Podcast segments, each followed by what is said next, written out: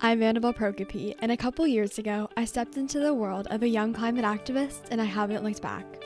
I believe in creating powerful and measurable change while thinking deeper about the topics you're fighting for. In the two years I've been growing and learning as an activist, I've become deeply passionate about sharing my insights and experiences to help other young people to take the risk and gain the confidence to do the same. These are the insights and the conversations to shift your mindset and take on the world. This is the On Strike with Insight podcast. All right, we did it. We mobilized across the country. We phone banked for hours. We talked to our family, our friends, our neighbors. We campaigned all across social media. And we did it. We defeated Donald Trump. He'll be packing his bags and leaving. And here's where it gets even more exciting. As soon as he closes that last door behind him, a million other doors will open up. And it's up to us the people, the organizers, the students, the adults to make sure that they don't close again.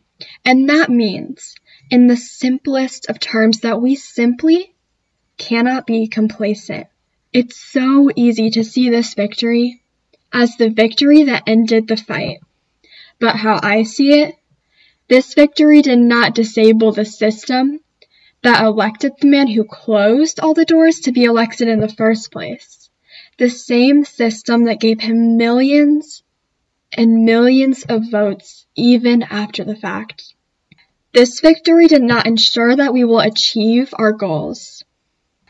This victory only gave us a new beginning, a fresh chance, and an opportunity to see the changes that we demand.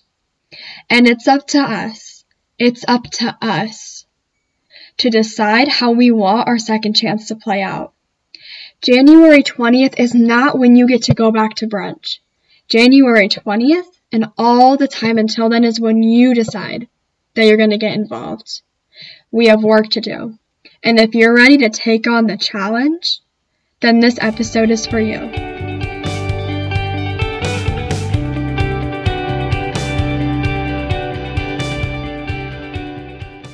Some of the things that I'm about to talk about in this episode may be difficult to hear, but that's what makes you, as a listener, so incredible. You're willing to hear about the flaws in our society and work to fix them. You're willing to take action. So stick with it on this episode. And when it's over, you'll be ready to make an impact. Alright, so one of the phenomenons that we observed throughout the country in this election was the lack of a blue wave in our local elections. Coming into November 3rd, we thought, or at least I thought, that the blue wave would be dominant, that we would see these fantastic Democratic candidates elected into office, and that we would see Biden elected in a landslide victory. But that's not how it played out at all. When it came to the local elections, we saw a red wave. In the city I live in, not a single Democratic candidate won their seat. But let me tell you something. These candidates were fantastic. They campaigned 10 times harder than their opponents, and they would have truly been there for the people. Of their opponents who were incumbents, I have never once seen them at important community events or standing up against the injustices in the community, but these new candidates, they've been at every single one. They have presence in the community, and the policies that they have were well thought out and would have been beneficial for the people. But they all lost. Every one of them. And the phenomenon here is that Biden actually won in our county. We were one of just five counties in the state of Indiana to flip blue for Biden. Yet Republicans took every other seat on our ballot. And it's this phenomenon that I'd like to dig a little further into, because I think that what you can learn from it and why it occurred is the first step to painting this new beginning. One of the main reasons that I think this phenomenon happened is the pure lack of education on candidates. Too many people, and I hate to say this because honestly, it's a pet peeve, but they were simply complacent in the selection. And maybe this is you, and if so, that makes this episode all the more important for you to listen to. Too many people voted for Biden simply because they were fed up with Trump, but that was the extent of their research. The extent of their candidate research. They were complacent.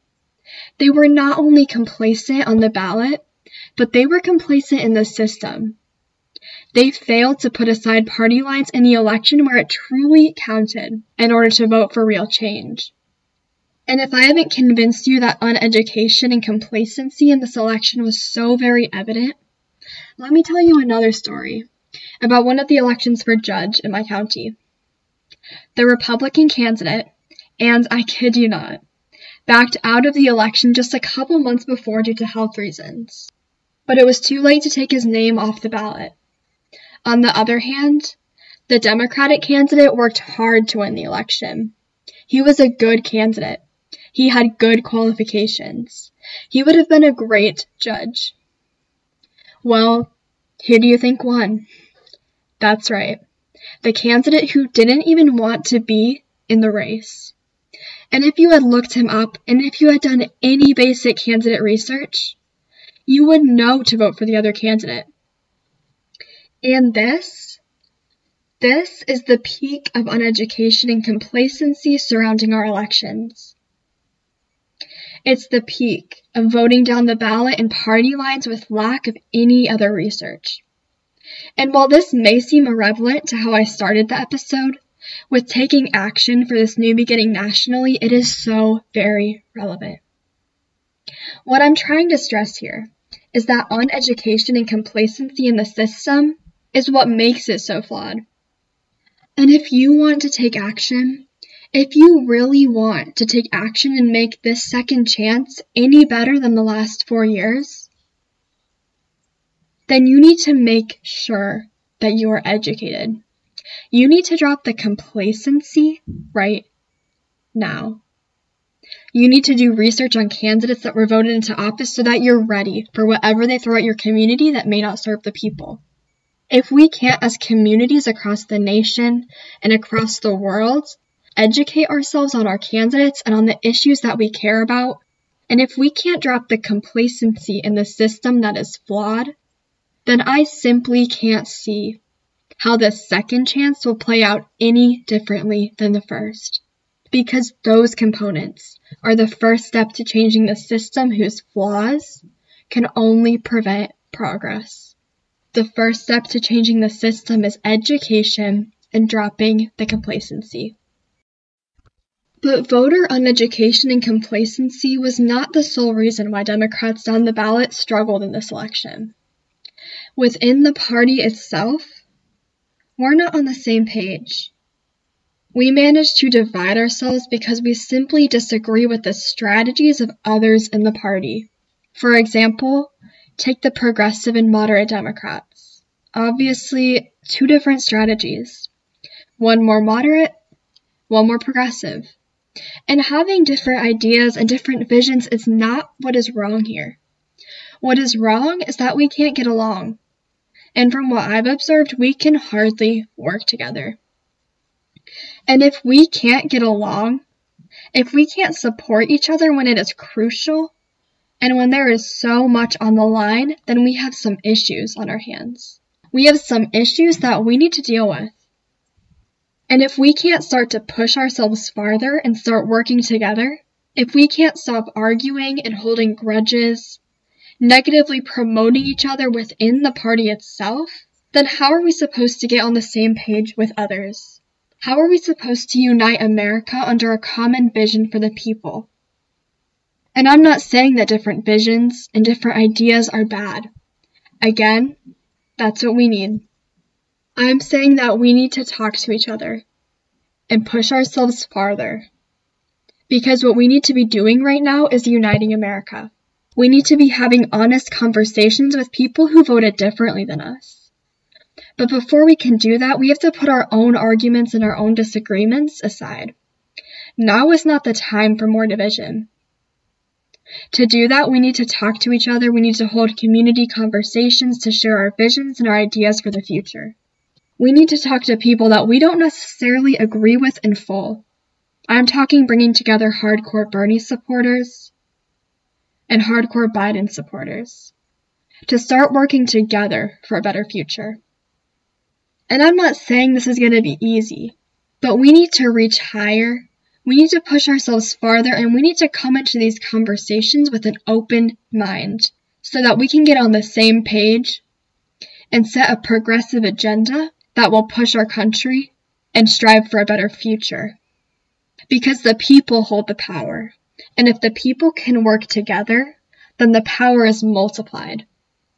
So I'm challenging you right now to reach out to the people in your community in whatever way you can through Facebook groups, through email chains, whatever works, to start pitching the idea of community conversations. And I want you to bring together students and adults, and I want you to talk about your visions and about your ideas for the future and how we can all incorporate them into our agendas and into our work. So hold these community conversations. We can grow not only as people, but as communities. If we talk to each other and if we start working together. And that's what's so exciting about these community conversations. Another crucial step to our second chance and a way for you to take direct and tangible action is with Georgia's runoff elections in January.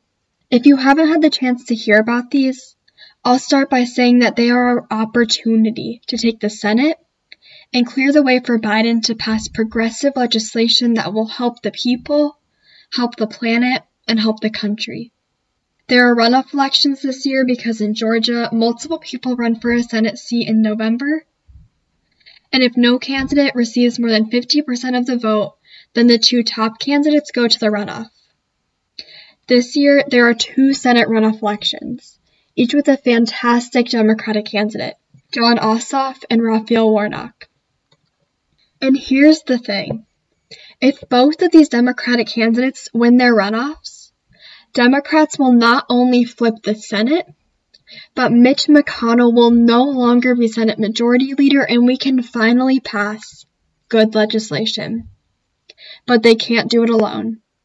Across Georgia, organizations like Fair Fight and people like Stacey Abrams are working hard to ensure that suppressed voters in crucial districts have the resources that they need to vote in January. There are countless phone banks available to help reach voters with Fair Fight and with Ossoff and Warnock's campaigns. If you listened to my last episode, I discussed phone banking. It is what it sounds like. You're calling voters from a list made with statistics and data and helping them navigate through the election process, reminding them to vote, and talking to them about the candidates. You get better at it fast. It boosts your confidence, and it's a great skill to learn. But if you still don't want a phone bank, there are options to text bank for the runoff elections too.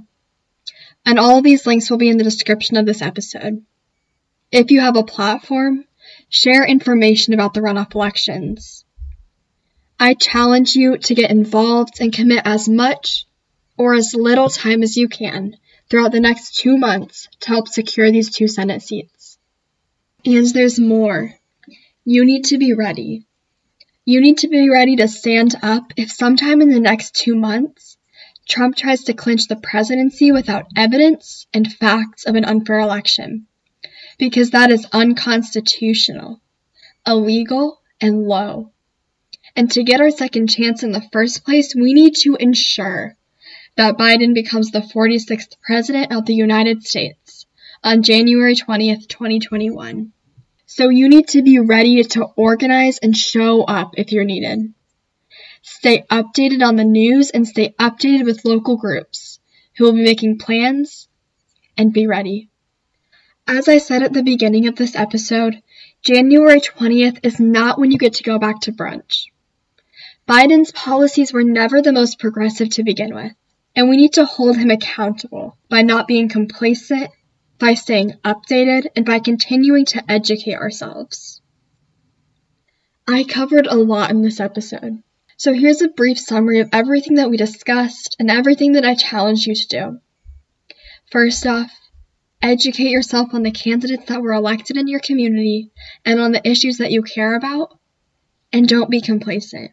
Get on the same page. Have an open mind and hold a community conversation to start working together. Only then can we truly start to unite America. Phone bank and text bank with the links in the description, and share information about the Georgia runoff elections in January. And be ready to take action. Again, don't be complacent. Thank you for tuning in to my fifth episode of On Strike with Insight. I'm so excited that you're on my platform. If you liked what you heard here today, I'd appreciate it if you went to Apple Podcasts and gave On Strike with Insight a five star rating. Share this episode on social media and email me with your feedback, suggestions, or to be a guest on the podcast at annabelleprokope at gmail.com. Thank you so much for listening, and I can't wait to see you soon for more insight.